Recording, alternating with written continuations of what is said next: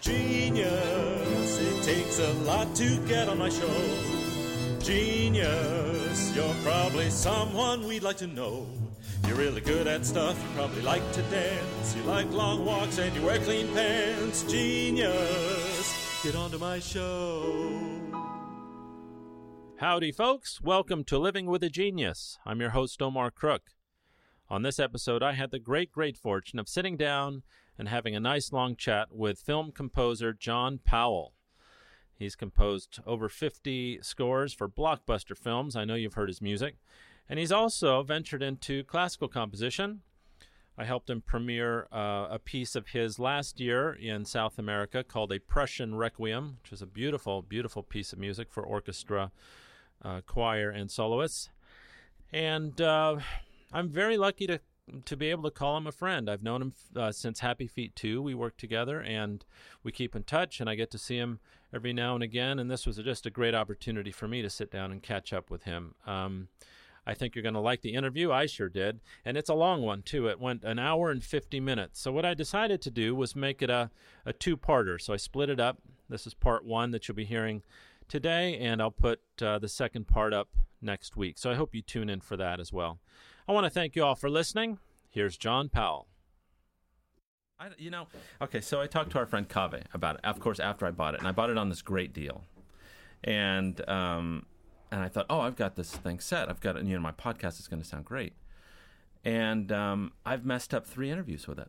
I just can't seem to figure it out. I don't know if it's because I don't think it's complicated. I think I'm just I'm just deficient in that area. So you you just do you have a preamp as well, or are you using They're that built as a in. preamp? Yeah. So so they have these nice preamps built in for the mics. I see. But it, I think it all mixes down into just one one channel. That's the f- only. I should have brought it over. Get it? Yeah, bring it over because it, by the sounds of it, it comes from 1927. Yeah, okay. All right. So I must be missing something. and the other thing is that it doesn't come with instructions, just like everything these days. Yeah, I guess. You have to go online and find instructions for everything now. I think it's terrible. What do you think of that? Um, I think it's. I mean, how are you with? Te- I mean, you're with- great with technology. I, well, I'm not that great. I mean, I've had to figure it out. Um, but the thing is that uh, we, it's good for the trees. You know, not having Yeah, things printed. I've got. Uh, yeah. We're clearing everything out here, and we're finding you know hundreds and hundreds and hundreds of manuals that really we can get online. So Oh, that's you know, we're just going to throw a load of stuff out. what I need is a staff. Uh, that does help. does help. Well, John, I wanted to, to say first of all, thank you. I mean, I know that this I, this is a big favor for me, and I, I really appreciate it. And I mean, not to say that this isn't a big podcast. I think this is really going to give your career a boost that it needs finally. So, uh, but really, thank you. I really appreciate In it. theory, I've never done a podcast. I don't think. Is that right? Well, I've done interviews. Yeah. Now, I, I was talking to Edie about uh, how excited I was that you um, agreed to be on this, um, and she was she seemed kind of surprised. She's I, she gave me the impression that you don't do that much, that many interviews. Well, I, I don't, but a lot of them are not. They're, they're very kind of mundane. It's- In what you mean, they're business oriented in, in, yeah, in a way. they, they tend Mhm. to be people, you know, who want to interview for, you know, soundtrack. Yeah, British Composer Soundtrack Yeah. Magazine Quarterly. Yeah, exactly. It. And it kind of gets a little repetitive. And, and also, I actually stopped doing a lot of interviews after Happy Feet. I did it quite a lot as Happy Feet came out, and Mhm. I I discovered discovered a phenomena, which is that if I talk about my how I do things, Yeah. I find it very difficult to then do it the next day. Is that Uh, right? Yeah, so it was giving me a lot of writer's block. Like it creates some anxiety for you. Well, yeah, you you it, people ask you questions, how you do it, you explain how you do it. The next Oh. day, you go sit down and you go, Wait a minute. "Fuck, how do I? How, this must be really easy because I just explained it to somebody yesterday. So why is it? Why what? Why does this sound like shit? Is it in the deconstructing of what you do? Like when you when you talk to somebody else, you you probably have to intellectualize what you do, and in in doing so, you deconstruct it a little bit. And I'm just trying to get to why that happens. I would imagine that uh, you get caught up in what you talked about as being your mantra that isn't always true every day, day in and day out. Is that part of it? No, I honestly think that uh, the only things I've done that are any good uh, do not come from any kind of conscious mind. They all come from my subconscious. So by my conscious mind blathering about, you know, how this and this should happen, Yeah. how easy this is or difficult that is, I think it just confuses my subconscious mind, who then says, "Well, if you if you know so much, you do it," and I don't do it very well with my conscious mind. So, it's really interesting. well, that's the id, isn't it? Right. I, I, I was reading uh, more about Freud the other day, uh, of course, on Wikipedia, because because that is the best and, source. and what was fascinating was I didn't realise that the translation of the three terms he came up with, id, ego, and superego, Right. can also be translated as um, what is it? Uh, I, um, I am, and uh, sort of watching I.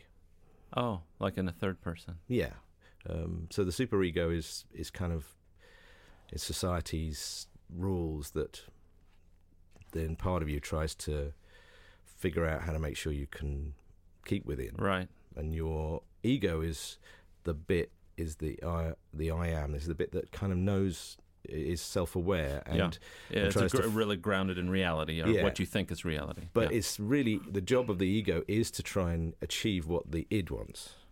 And the id is your lizard brain, as it were. Right. You know, that basically just wants what it wants. yeah. The pleasure principle. Where do you think that comes from? Is that just how you're born? How you grow up? I think it's a fundamental, um, you know, animal trait that uh, has been uh, has evolved in humans into a slightly different, this kind of uh, slightly bizarre, self-aware, Yeah. sentient thing that we are. Yeah, yeah. But essentially, it's it's about survival and reproduction and Happiness. and ha- yeah and happiness because contentedness, yeah. uh. So, uh, and we see because we've we're animals that have figured out how to see patterns. Yeah. Um, we hence the patterns leads to you know if you give it enough time it leads to neuroses. well, I think anybody that has half a brain is uh, m- mostly neurotic. I think. yes. you know. Yes. Uh, why were you Why were you getting into Freud? What was that about? Uh, I don't know. I mean, Were you just surfing the web? yeah. I mean, it it was actually a while back. I was in Iceland and. Uh, oh, and I was uh, lying there with jet lag, um, just probably thinking of something, and and and I, so I think the w- word "id" had been mentioned, or I'd even used it, and then you know you have those conversations where you talk about things, and then you, later in the day you go, "I'm not sure I really understand that word." Um, Yeah, So. I then went and looked it up. I like to use those words. Just before you understand? them, yeah, a lot. That's part of what this podcast is. I'm sorry, just to tell you that it is live. I'm just going to go and open the door for the dog because he. In, is Yeah, yeah, yeah. in. Oh yeah, we have dogs in the interviews quite a bit actually. I've been watching Hi. Chelsea What is it? lately. Oh, Chelsea Handler, right? Chelsea Handler Yeah. does this show on Netflix. Yeah. Um, you know, and the great thing, she has a dog on it, and it just wanders around while she's doing interviews with people. Oh, it, that's it looks funny. like a late night show, but Yeah. um, this beautiful dog will Yeah, have yeah. come up and you know, rather than people coming on and they clap, and rather than the band kind of Yeah. playing them on, the dog kind of walks you on. It's great. That's funny. All right, so I want to go back, and uh, I mean, I know some things about you that that you know I. I think are interesting, like about your childhood and how your dad was in music and things like that. So tell tell me, you were born in Sussex, is that right? Yes, Su- East Sussex. East Sussex. Uh huh. And your dad was uh, uh he was a horn Trombone, uh, tuba. Sorry, tuba player. tuba player, right? Right. So did so you grew up obviously with lots of music in the house. Yes. What about yeah. your mom? Was she a musician? She was musical, but she was no, she was a um, a physical therapist, I see. and uh, but she did play the piano. So I, I, I this tiny little um, cottage that we grew up in. hmm Uh, my room was above the room where the piano was, so I'd Mhm. hear this, um, you know, the Chopin being played, and Right. every four bars there'd be a "oh, sorry." When she'd stop and she'd do it wrong, and then she'd go back a little bit, and then "Ooh, Yeah. sorry. I could hear her actually apologising as she to herself as Just she, by yourself. yeah. Oh, that's funny. was that extraordinary at the time, or was it more?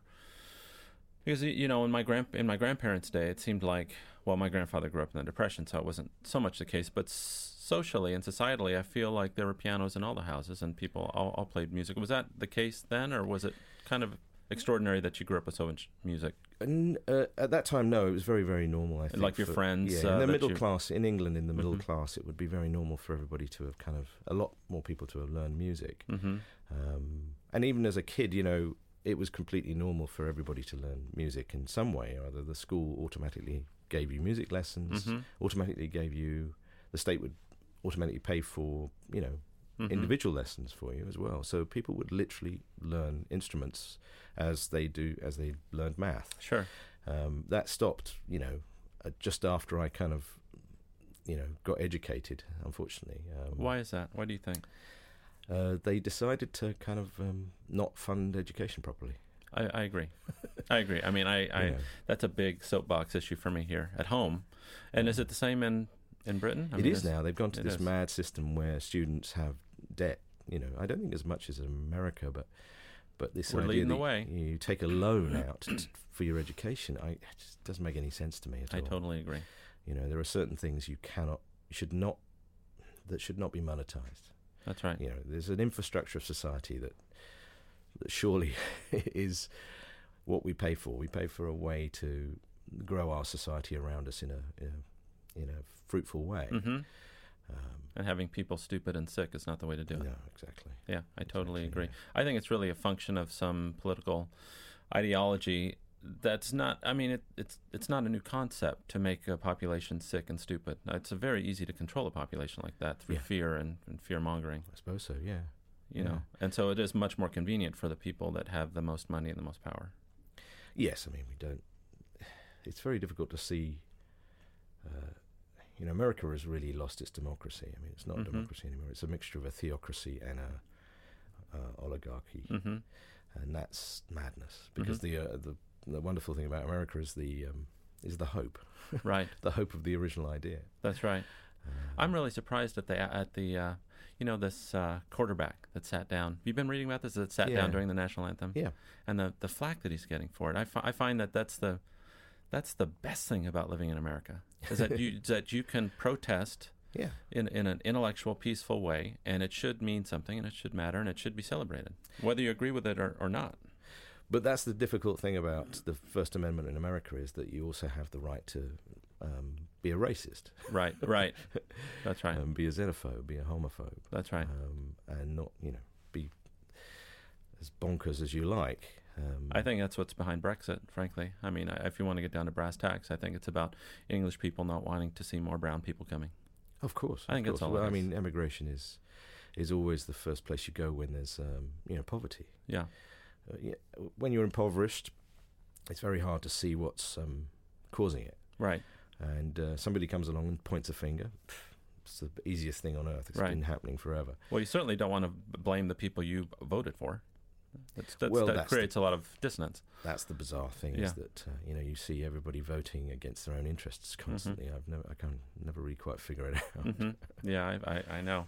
I know. I feel the same way. Okay, so you, you're growing up in a musical family, Yeah. and what, what was the first instrument that you picked up? Was it piano? No trombone. Trombone. Yep, I played a, a soprano trombone. Why? is- well, no, sopranino trombone. I've got to ask why? why. Be- because my uncle Evan, who wasn't my uncle but was, you know, I called Sure. him Uncle Evan. Evan Sure. uh, Watkins was the first trombonist in the Royal Philharmonic, and he used to come round and you know see my father, who was in the Royal Philharmonic uh, brass section, and and um, I think at age five the conversation was had where you know it's like, well, John, wouldn't you like to play something? yeah. And so I think he brought round this sopranino trombone, which Uh, is had you been studying piano or anything to No, that point? no, Nothing. Nothing at all. Nothing, Okay. nothing Okay. at all. So I started to play this tiny. They're tiny. I mean, have you ever seen them? No. They're really tiny. No. But I think I was. I bet you have one in the bathroom downstairs. No, I, I don't actually. I have a trombone, but a terrible trombone for doing, um, you know, fart noises. Really. and uh, I can save you money. Just give me a call. are you in the union? That's the well, of course I'm in the union, the uh, America Farters Association Yeah. of America uh, in America. Yes. Well, that's the fun thing about all brass instruments. They they are the uh, epitome of kind of a, an extension, Right. you know, of if the if the vi- I later went on to the violin, you know, age seven, Okay. and that perhaps was an extension of my um, my soul as opposed to my arsehole. oh, see, that's funny. That's good. so I mean, did you you didn't read music when you picked up the uh, the trombone, the trombone? Wow. No. Okay. Well, I was five. I don't. So in those two years, Yeah. you, you really learned how to.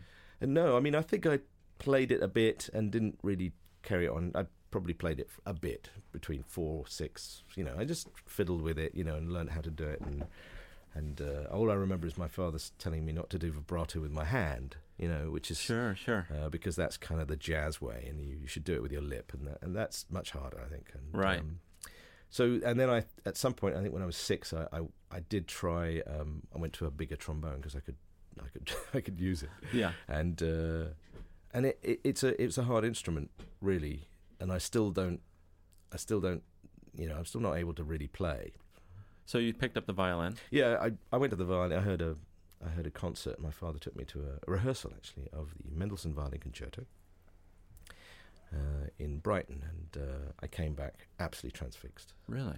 Yeah, it was. I'd never heard anything quite like that. And you weren't listening to the Rolling Stones and the... no. At the time, my father, being a, a musician who had done everything, mm. hated mu- classical music generally. Uh, and um, wait, wait, wait. Let's let's let's talk about that. Well, if you if you're a classical musician and you've spent forty years, you know, playing classical music through the entire repertoire, yeah, yeah, everything, you know, at a okay. certain point, the stress I think of being at the front of you know anything. If you're in a very high level, mm-hmm. you kind of just want to not. You don't sit around listening to, you know, Boulez. That's true. I do the same thing with opera. I really don't listen. Yeah, and and so he would listen to easy listening music. Bizarrely, what, what was that at the uh, time? Matt Monro and. Um, the Carpenters. Oh, you know, sure, sure. Radio Two at the time. Okay. You know. So I, I, was probably brought up with a lot of um, some, you know, very cheesy stuff. But yeah. I, I also was. I think it it's interesting because I do have a love of Burt Bacharach songs. Well, still. you do have a real sentimentality about about your music, and know and knowing you as a person, I see that in you. Yes. You're very sentimental. Oh, very. Yeah, I mean, I'm a big. It's one of the things I really like the most about you, actually, and your and your you know your tight body. but yeah, that's neither here nor there. um, it. Uh, so you fell in love with this Mendelssohn? Yes, I, I, I did, and, and it. Um, it was it was the, probably the first time when I, I think I'd, I'd heard music, I'd understood music as you know background music. I'd understand. I'd probably gone to sessions with my father, mm-hmm. uh, the excitement of music, but I'd never really probably sat there and felt something um, reach in, you know, as deeply. Maybe. Wow. Maybe I was just mature, uh, emotionally mature enough to finally. Kind and of really you were seven. It. Yeah. Wow. Yeah. It was around about the time when I realised that uh, there was no God. Okay, see this. I wrote this down too. I, I was going to say, boy, we got to talk about that too. So, did you didn't grow up in a religious family at all? No, no. Okay. No, my mother was, yeah, my mother was from a you know Church of Scotland, um, so she would go probably once a year. But uh, and I was never christened, and and uh, in conversation, my father was a he was in the uh, the Masons, uh-huh. Freemasons. Uh-huh. So you know, there's an element of religiosity to that. Yeah. You know, in the same yeah. way there's an element of relig- religiosity to um, uh, 12 step, you know. Sure. yeah, yeah, yeah. So, yeah. Um, but I always joke about this that I think, you know, I got to that particular age where a lot, a lot of things were starting to uh, unravel as to the simplicity of life. Yeah. And, uh, and that's when, mm, you know, maybe this piece of music, which is one of the great pieces of music ever, I think, you know, it's, it's uh, everything from joyful to. Um, you know tragic to melancholy, yeah, melancholy, mm-hmm. and everything that's great about Mendelssohn, you mm-hmm. know, is really in that piece. So there's obviously so much wonderful Mendelssohn as well. But mm-hmm. that that's a real. What do you think is going to happen? What happens when when your eyes close for the last time? Well, you, you just go back to the earth. Yeah, yeah, yeah. You just you just uh, you lose the the you know the the grace of your consciousness. what hap- Yeah, what happens to the John Powellness of you? Uh, well, it depends what you did in your life. I think. You know, I mean, it, it's all you know. The the thing I've always said about religion is it's um, it can all be summed up with one word, which is metaphor. You know, it's hmm. it's all metaphorical, mm-hmm. and the great the great wisdoms of religion mm-hmm. are there. Mm-hmm. You know, you can look in them in the same way that you can look in sure. any, any great you know the best part of religion is what you're talking about. Yeah, all, yeah. There, there's all this yeah. wonderful wisdom in all of these books. Right. Every religion, it's it's just a question of if you get to actually miss the point of it, which right. is that a way of explaining something that we can't explain. Mm-hmm. Mm-hmm. And that, as, obviously, that's going to change over the over the eons because you know we know more, we know less, we understand more, we understand less mm-hmm. constantly. Mm-hmm. Uh, the more we know, the more we we don't know. Mm-hmm. So mm-hmm. you know, and science is is a is a a fantastic uh, sort of judgment call Mhm. for now, uh, based on whatever our best abilities are. Yeah, what the the tools that we have to Yeah. measure things. Yeah, And, if you, and so you just have to look back two years or 10 years or Right. 200 or 2,000 years, and you can see, okay, well, let's assume that we we know as little now as we knew 2,000 right. years ago. So we m- must assume that we're wrong about so much. Mhm. Mhm. And that's not a very comforting feeling. I agree. Uh, yeah. know, and it's very hard to live with that idea. But even age seven or six, when I, you know, I remember sitting sitting down and trying to figure out what religion was because I spent a lot of time uh, in churches in the sense that because you know my mother was singing in choirs, my father was playing concerts. Mhm. I was in and out of churches, Mhm. and I love the acoustics of Me them too. and and the musical And the design and the, Yeah, the the air, music, the smell. Oh, it's wonderful. Yeah, it's I agree. wonderful. It's a great place for, you know, uh, for it is a it's a great place for wisdom and and the the best of, of humanity to Mhm. to be explored. hmm Uh, obviously, the actual the organisation that got us to the point at which we have churches, you know, is is so um, terrible at times and and comforting at times. I mean, Mhm. it's it's so if if you want to believe in a sky parent that is Mhm. perfect hmm and will never, I think I think my re- realization that there's you know there's no there's no God as it were is a realization that came from realizing your parents aren't perfect. That, that's hard. You It want your parents to be the, the beacon. Yeah. Yeah. So having a God is just having a perfect parent. It's fantastic. hmm Really, it's a it's a parent who will always love you. I envy that and Yeah. people that believe that. Actually, of course, yeah, of course, you know, Yeah. and you can believe whatever you like. I you know. agree. Yeah, There's no, I don't have any problem with that. It's just um, obviously I can't sort of. I find it difficult to indulge other people's kind of set ideas, and they're not even their own ideas. That's People right. come up with their own ideas. Fine, that's creative. but if you're just going to kind of go along with somebody else's ideas, right. it's well, you. I mean, well, I can't help. you, I mean, I can't help thinking for for those that those types of people that we've all encountered. I the very first thing I think is, you know, if you had been born in India, you'd be a Hindu. If you had been born in Syria, you'd be a Muslim, and you would have believed it just as much then as you what you believe now. Yeah, yeah, they're all stories with wisdom. Um, it's a question of how literal you get with them, hmm and you know, um, And how you use it to justify the things that maybe you shouldn't be doing. Like- yeah, I, I'm not sure. I think you're giving humanity more, more kind of uh, awareness than. Uh, I mean, I, I think I think what happens on. is no. I think what happens is that you know the need to survive becomes the need to prosper, which becomes greed. If Uh-huh. it if it runs out of control. Uh-huh. So as technology changed in the you know the 17th, 18th, 17th, 18th Mhm, century, and mhm. you know, I come from a country that is a, a huge beneficiary of obviously that technology change, the industrial revolution.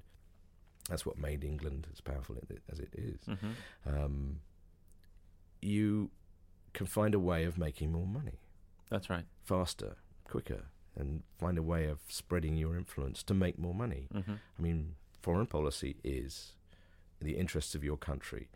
Um, town council is the interest of your town. hmm Your family is your in, the interest of each of your family. hmm hmm Yeah. So, at whatever level it is, it's all about your interests, Mhm. your own personal interests, Mhm. whether it's on a global level. So, I think people didn't say, "I must," you know, "I must take." We must take over the earth. It's our right. Um, I just think that they were always just figuring out, "I can make more money, or I can be more successful, or I can grow this Mhm. business." hmm and this technology will allow us and and the ability to be able to say that trumps Mm. you know the the damage hmm whether it's to your workforce or to whether it's to the Society in general, or, Yeah. or to the planet. hmm you know it's it's a it's a it's a game the, uh, that, that's why uh, um, the free market can never work i mean the Mhm. re- truly free market That's people, right. people always you know talk about um, if you allow yourself to have a free market uh, everything will settle into things No. Ayn Rand was uh, was a, a person who had grown up in a in a fucked up society, hmm and she was reacting against that. She was Mhm. reacting against the worst of human nature coming out in communism. So she kind of Went the other way. created created this ideal idea that we were all we were all superhumans. That if allowed to be, we you know hmm We do the right thing yeah we do the right thing. Mhm. We we don't That's right. because the right thing is not good for us. That's right. So hence, you know, we have society has figured out ways to slowly bring us um, together on some basic ideas to just not not not keep us constantly in in conflict with each other. That's right. and I that's mean, fair enough. 2008 is a perfect example of that, where uh, bankers, you know, if, if you're a banker that has a trillion dollars and you've been regulated uh, as to what to do with that trillion dollars of other people's money, and suddenly the government says, uh, you know what, you can do these other things with this money, but we trust that you're going to make the right decision. Yeah, You know, I know. that's really, it's not Well, But when people say complicated. it's about the market, I say, well, a free market. You want to see a free market? Go to Bangladesh. That's right. You want to see buildings that don't have to follow code? That's right. Great. You live Mhm. in one. hmm That's the ultimate freedom. Yeah. If you if you don't want to regulate things, it's fine. But also, as a as a bleeding heart liberal, I I always want to say, why do you think, as a bleeding heart liberal, I like the idea of the of, of government wasting money? hmm I it it never gets said. hmm This, this idea that you, as a You must sign up for that. Yeah. you, that the oh, it's great that uh, government is very inefficient. hmm Of course, it's not No. great. I'd love as small a government as any libertarian. That's right. I agree. Absolutely would. That runs well. Yes, Mhm. that runs efficiently, but Mhm. is there for the right reason and is is regulating the right things, hmm not being manipulated by hmm so much Big by, interest. by big big interest. business. Yeah. Which is why laws get so complex Mhm. because there's so many people have a want to kind of get round them and they have an influence. Mhm. Uh, I mean, that's the irony about the Constitution. It's such an elegant co- document, Uh, uh, yeah. you know, elegantly written, Yeah.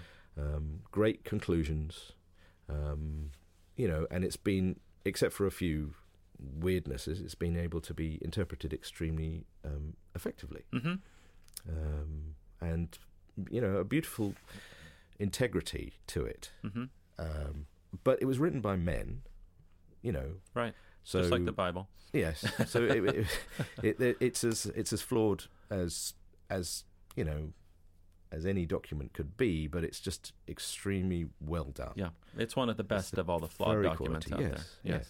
I agree. Very high quality ideas. So, I agree. so, but I I just I always want to talk to libertarians because I, I want to.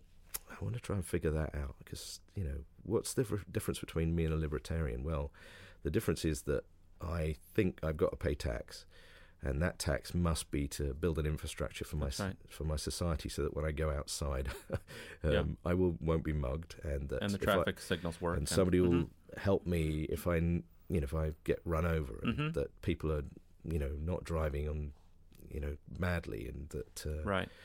you know all of society can work. I mean, the bigger the society, the harder it is to do. Obviously, the Yeah, and the more mixed it is, of course. People from Yeah. different that we're we're unique in that way in this world that we are we were founded by people that came over from other places and continue to be yeah. run that way. Yeah.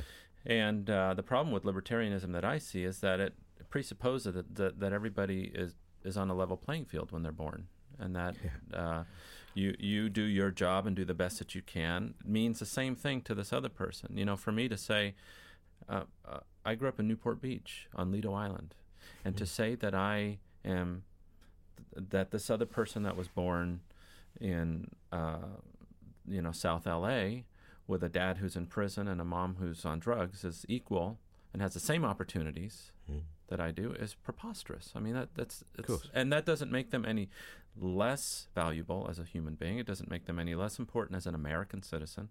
Doesn't give them shouldn't give them any less rights than I have in the legal system. Yeah. It seems to not be the case. Yeah. And so libertarianism just for me is a non-start because it just Yeah. presupposes these things that aren't true. Well, it's dog eat dog, Right. and problem with that is I think we'd get that's about three and a half thousand years old. I think it's time to get over mm-hmm. over it. We don't, you know. I think Greece came along and educated us to the hmm possibilities of a of a greater type of society than everybody just kind of, you know, hmm going after each other. Um, so I I really feel that libertarians need to kind of read a read a bit more. Yeah. You know, they need Yeah. to drop the Ayn Rand. It's just, you know, you know it. It just doesn't work unless you put it in context of her own life. You know, That's right. Sure, that's right. You know, Okay, let's go. Uh, and now I'm going to go back. So, so you're playing the violin. You're going to school, and at what point do you decide that you want to be a musician? I mean, was Um, that kind of the- was that kind of laid out for you because of the by virtue of your parents, or no, it, I decided I wanted to be a musician on the drive home from the rehearsal of the Mendelssohn. that was it? of course, yeah, absolutely. This is something a lot of my guests have in common: is that they find a passion at a very young age. Do you think that was just accidental? Yeah. Uh, just by, just because your parents were who they were, and you had a per, certain proclivity for music, or Yes, I, I think I think um, it probably frustrated my father up to that point that I wasn't that interested in music. I tried piano, but I didn't stick to it, and Mhm.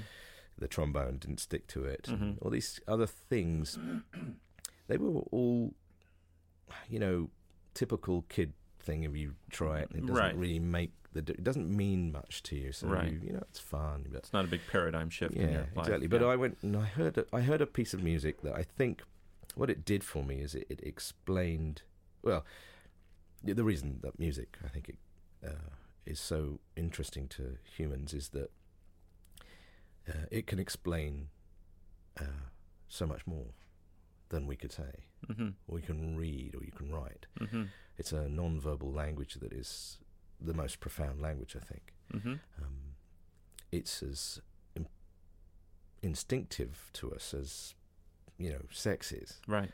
but uh, it's sex for the intellect. So as a seven-year-old, you go and you hear this piece of music, and suddenly everything you've been thinking about and wondering about is explained to you. It's transcendental, really. Absolutely, Mm. and it's explained to you in a way that you then can't say. Mhm. So what's the conclusion? I it's like opening this giant door to a you know to if you want to talk about religion. So Yeah. so the idea of heaven, Yeah. the idea of kind of being able to open the door and everything be perfect. Yeah. and, Say and- hi, Grandpa. Yeah, and be this beautiful kind of uh, understanding of the world. Mhm. Um, and up until then, it, I would have only experienced it through reading, a limited amount of reading Mhm. and films, TV, and conversations Right. um, art if I'd seen it. Um, and lo and behold, comes along this piece of music, and the door opens, and, and so many things are explained to me, and I get a I get a picture of of uh, a much greater um, experience of life. Yeah. all within this you know twenty minutes of hearing this music. Right. So on the drive back, all I can do is hear the music in my head and think, "This is incredible. This is this is not. This is not. This is." And that was literally the first time, probably, that music. Um, I don't know, did uh, did anything like that to me, and it's surprising because I would have thought that I would have experienced music a lot before that. Right. So what was it about that piece? I, I, I don't know. Maybe it was just the right piece at the right time. Right. Maybe I wasn't mature enough to understand Mhm. before that. Mhm. Um, so from that moment on, I thought this is, you know, this is worth doing. Mhm. Uh, and the rest of my life has basically been pursuing that simply because mm, I can't find anything else as interesting to me. I feel the same way. I um I've got a and the friends that have known me the longest will verify this that I have a penchant for becoming quite good at something and then just leaving it. Uh, I I, I, th- I feel like quitting is one of my favorite things to do, uh, and music has not been that way for me. It's been at times a cruel lover, sometimes a passionate lover, sometimes an indifferent lover, but it's always different and it's always a challenge. Right. And, and uh, I haven't been able to leave it, despite my best efforts. I haven't been able to leave it. I sometimes sabotage it, but uh, I always end up coming back to it. Right. I think Um, you've got to look at it as what gets you up in the morning. You know, what gets you up as a teenager, Yeah, other than girls. girls. Yeah, You know, uh, what else could you say could, you know, you could be lying in bed as you as you kind of wake at six in the morning and think, okay, I can either go back to sleep because it's Saturday morning, Yeah. or um, I can't wait to play with that orchestra.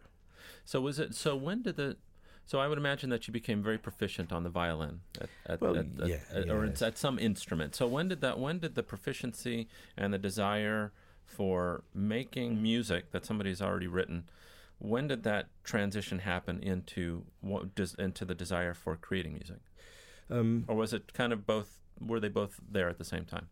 Uh, well, I'd probably experienced a lot of different types of music by the time I was a teenager, but Mhm. and then I was also slowly understanding how difficult it was to play at a level that you know you, you, you see the ponds the pond size change so Mhm. you can be a Oh, you can be a big fish in a small pond Yeah. constantly so you you leave your village and then you know you go to a town and you Yeah. realize there's more players who are really good and Yeah. then you go to a city and you realize that you know it, it's going to be very it's a whole very other difficult game. yeah. yeah. and so despite the fact that I would have experienced transcendental um you know uh, ex- I would have had transcendental transcendental experiences playing the violin playing quartets I remember, Mhm. I remember the the ability to be able to just even play a your basic Beethoven quartet was was very profound. It was Mhm. just, and, and we were, I'm sure we were hacking it to death, but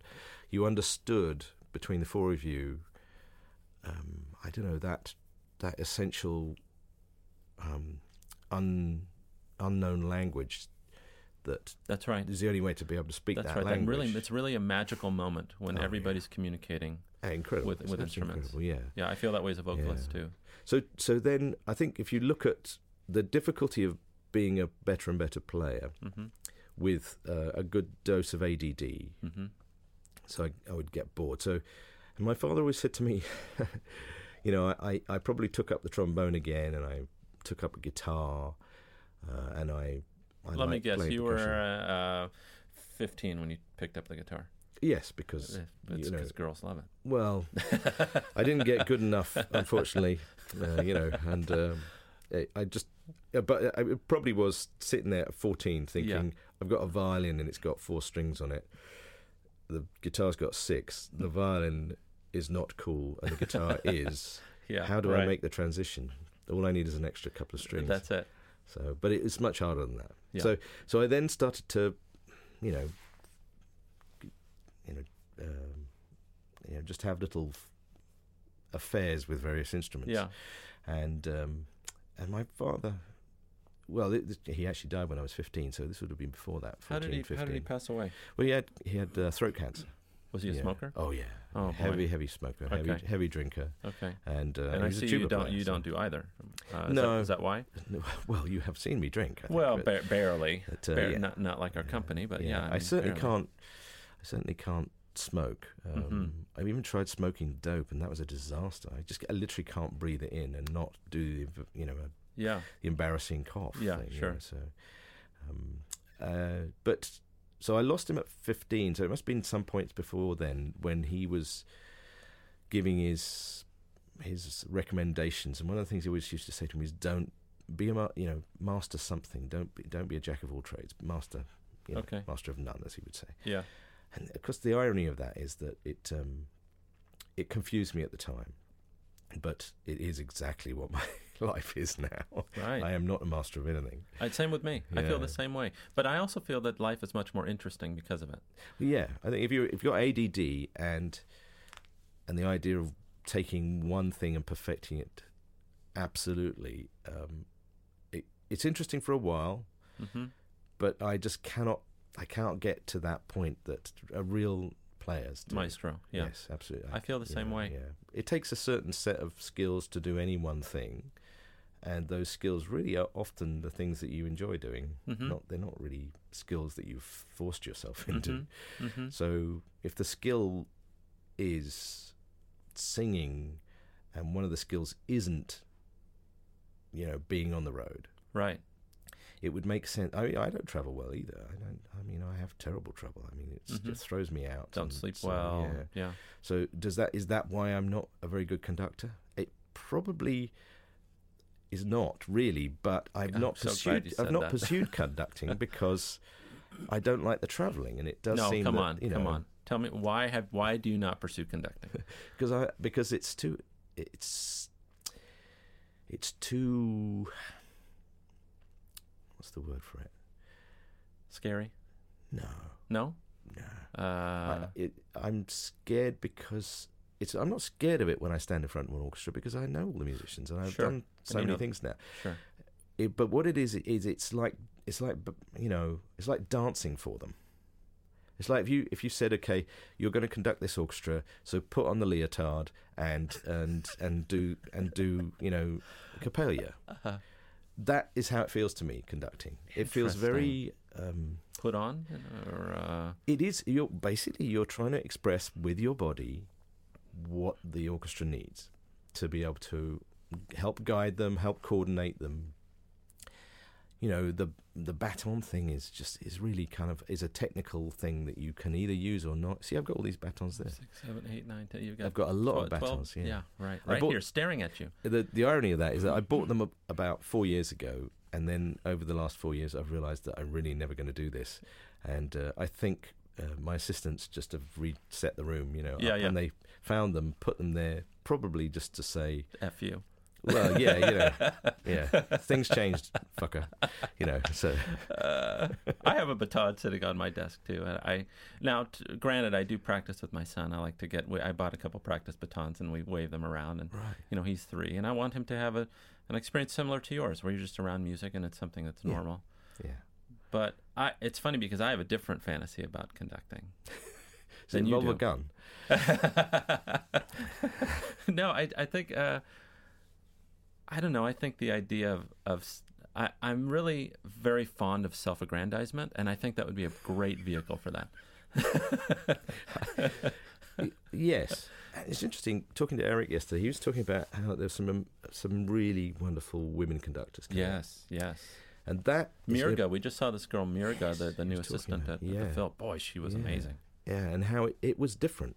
hmm It was different from a man conducting, hmm but incredibly effective. I agree. And so that's the fascinating thing is to see, uh, um, you know, a world that has never been really uh, able to kind of um, the women have never really been able to to um, you know enter because Right. it's such a, a boys' club, such Right. a boys' club, and the orchestras are so you know have always been Yeah. notoriously boys' clubs as Yeah. well. But now obviously you're getting a much more even balance of of genders, but but it is a it, it's a it's a it's such a requirement of o- overconfidence. Not overconfidence. It's it's just a willingness to to emote using your body in front of other people. And that you find that very uncomfortable. Uh, I think I'm essentially an introvert, and I think there's an element of it that cannot work if you're an introvert. I can't. Yeah, you've said that to me before, but every time, uh, and maybe it's just being one on one, but every time we're together, I feel, I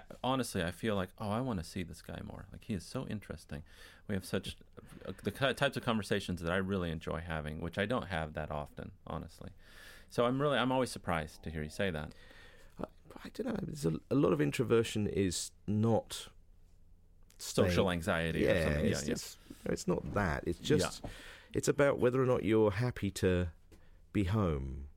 Is it a sense of propriety in front of people? Is it a British thing for you? don't know. I don't know. I was I was t- I, I was talking about the fact that um, uh, you know I used to. My sister was five years older than me, and she used Mhm. to do ballet. hmm And I remember watching her aged, I was three, I think, and watching her do ballet, and I loved the idea of this Mhm. ballet. Absolutely loved the idea. So, um, and this is po- possibly apocryphal. I mean, I, I really have no way to confirm anything I re- ever remember, because you haven't really. I mean, you know, I, so Yeah. I rem- all I remember is making up a ballet age three for my sister, and her just dismissing it and saying rubbish, you know, and and then I never danced again. That's the gag of it, you know. It's like Yeah, of you know, I course. never danced again. Yeah, yeah, yeah. And um, and, but I think there's an element of that, which is uh, if you see a something that seems to make some kind of um, uh, artistic sense to you hmm when you're very young, hmm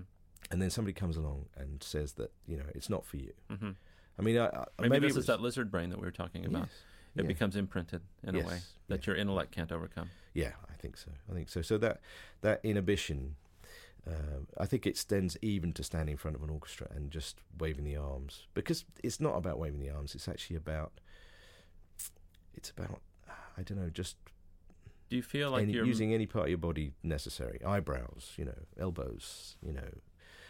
Um, Is it because you don't take yourself too seriously? Is that part of it? Is there a is there a matter of needing to take yourself seriously to be a conductor? Well, this is the thing: is that you know people.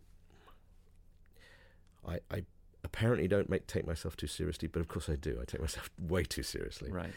But if I it's if I do show the world a an attempt at humility, it's because I'm trying to balance the overabundance The ego. Of my ego. Yeah. Ah, So yeah, that uh, makes sense. Yeah. So yeah, so so I'm torn all the time, probably by Yeah. the idea of um, what I can do, what I should do, and what what is right, what is wrong. But you obviously don't have, or maybe you just make concessions. But I, I think that maybe you, I, I, I don't know. You know what? I'm just confusing myself now because when I see you work, I see you as in your composition, in in the product of your composition, and the way that you come to that composition. Um, is we've done some very small measure of collaboration in a couple of little things, and I see that you're both very casual about it, but you're also very meticulous about it. And so my question is, does it bother you to see?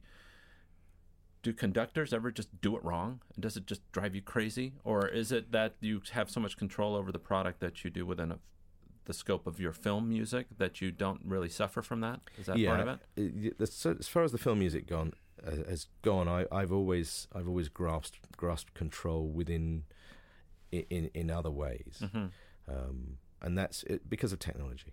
I mean, Right. I've, I've said this before. I'm a I'm I'm a I'm a disabled composer because I really can't. I couldn't be a composer really without the computer. But you, you, I see ma- manuscript all the time. Well, yes, I read music and I can write music, but you know, I cannot, I can't hear the, I can't hear the colours um, well enough. You mean the or orchestration? quickly, part yeah. I I can't. I can't hear. I hear about two seconds of music uh, in front of wherever I am. So I write by going back four bars, Mm-hmm. playing the sequencer until Mhm. I get to the bit where it stops. And then I hear the two seconds of music, and then I put that in. I mean, you know, obviously there's techniques and there's, you know, kind of ways of, you know, just trickery to, to make things happen. Uh, but it's Do you mean compositional trickery compos- or, or, well, everything, or yes. technological trickery? everything. yes. Everything, I okay. use everything I can, every single, you know, aid. And the computer for me is is a kind of a it's a memory aid. I don't I don't have enough I memory. I, think um, I'm I'm I'm a kind of a I'm a 1986 computer with a very with 16k of memory Yeah, really and yeah. but I'm trying to work out some really really complicated stuff so I'm having to shift that memory around very all the time and I just it can't and I've got a floppy disk basically so uh, you know there's there's a so I constantly keeps having to change the floppy disks and so that stuff does not come back very quickly Right. and it, again, that's another thing about conducting is you have to you have to have a giant memory. Yeah. You really do. Yeah, the best conductors I've ever seen don't even use a score. I mean, I don't even understand how they do it. I mean, Yeah. I, I've I've memorized things like Beethoven Nine just because I've heard it a million times. I can't. And maybe I, that's part of it. I can't even memorize my own pieces. I, you know, I I really don't. After I'm, I mean, I, I can hear two bars ahead. Yeah. Maybe I can write two seconds ahead, Yeah. and I forget four bars behind. So you know, whatever happened, I. Uh, it's gone to me. And So how do you physically do it here in the studio? Do you, uh, you? I see you're using Logic for this interview. Yeah. Is that that's normally what you use? And then these input devices too. Yes, I, I I'll use any input device I can. F- I can bang on, play, tickle, Right. twist, squeak, and you know anything, including you know we've been developing a load of Max um, tools for me that uh, that kind of automate things or allow me to take uh, ideas and and and keep them in sort of in memory in a way that I can then manipulate. So Now I understand what you're saying. That I, I, the impression that I get is that you're trying to convince me that you hide behind the technology. But then no, no, no, no. I okay, don't, I don't hide. Okay, because hide, the thing no. is, is that I'm looking, I'm thinking about the first Bourne soundtrack, which is so stripped down and so beautiful, and like really was a paradigm shift. I think, especially in action movies. Um, you know, there weren't big orchestral explosions and crazy Yeah. things. Um, how do you compose something like that on just on the keyboard? You just come up here at three in the morning and start doodling, or what, what Uh, is that? Yes, I mean the the the mundane part of of writing is that you start That's it. and you start and Yeah. you and you keep going until Mhm. something interesting happens, and Mhm. then you catch that, and then you throw away everything else that wasn't interesting, and then you start from that point again, and, Mhm. and you keep pursuing any idea that just shows any promise. hmm Uh, it's very binary. It's like, is it this note? Is it that note? Is it this tempo? Is it that tempo? You know, it's like, and you just make choices, and you keep making those choices until, and you have to accept that it won't necessarily be very interesting until you wait for the interesting thing. hmm And it's all an intuition. It's not like you're saying, I'm going to go from this key to this key, and that means this.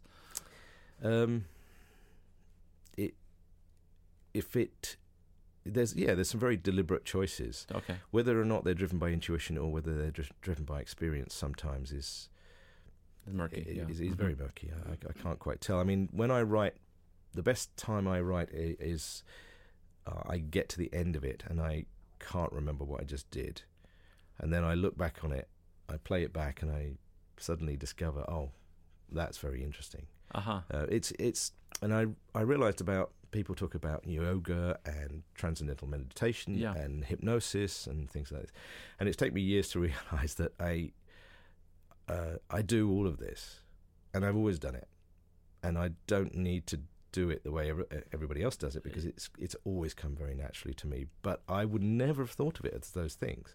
I don't think I'm in in a hypnotic state, Right. But I don't. You, But you're exercising your I subconscious. Must, I must Yeah. be, yeah, because I, I can sit there for four hours and you don't realize that four hours is gone and you're not quite sure how what happened and lo and behold you've got something there. I, I've I've joked about it before and saying it's pixies come and you know Yeah. and do it all for you and um, Do you ever wake up in the middle of the night with some tune in no your head? That doesn't. That's not No. that. Uh, no it's never that. I Cliche. everything's a everything's a fight. You have to fight Uh-huh. for it. Uh-huh. Every note. You know uh-huh. anything interesting is a fight. You know it's very easy to kind of just slap your knob on the on the thing. I can I can do a score p- completely with my penis. Do you have any of those uh, No, in your catalog? No, because I think that's an insult Huh. to my To penis. penis. Yes. but you can you can drop it you can drop it on a note, Sure. and there's pro- there's sounds that would that would give you a, a pretty much a very good score for certain Yeah, things. sure, And. I think I'm, perhaps I should try it. I Someday, mean, but- some some penises get one note at a time. Some people roll chord clusters. yes, it depends I- on the composer. I, I can't even reach the black notes. Let's put it that way. but what I do notice about the way I write is that you, we talked about bad memory. Yeah, I might have a bad memory, but I have a very the, the place I think I do have a very good memory is emotional memory. Yeah, me too. Yeah. So I, I fuck if I can remember. I remember things that hurt or the or things that were wonderful Right. very very clearly. Me too. Yeah. So that's the stuff I think I I, I bring. that you exercise. Yes, I'm sure. Oh, that's, what interesting. And then, so the technology is really there just to try and, I don't know, create something that gives me that feeling again. Uh huh. And, and so Uh-huh. when a, when it's a film, you know, you can you try and align the feelings you've had in your life with what's required for the storytelling, Yeah. and then it's just a question of you get into that, you you bring forth that memory and Yeah. you that emotional feeling, and you try and play with things until it seems to align with it. Well, there you have it, folks. Part one of my two part interview with John Powell. I'd like to thank John once again for sitting down with me. It's always a, a treat to see him and to have a nice chat, so thank you, John. I also want to thank Gregory Geiger for helping me with my theme song. I'm still loving it, buddy. Why don't you go to laclassical.com and check them out? And I want to thank you all for listening. I love doing this every week for you. I hope you enjoy it, and I hope you tune in again for the second part of my interview with John Powell. Good at stuff. Thanks a lot. Have a good one. Dance. You like long walks and you wear clean pants. Genius. Get onto my show.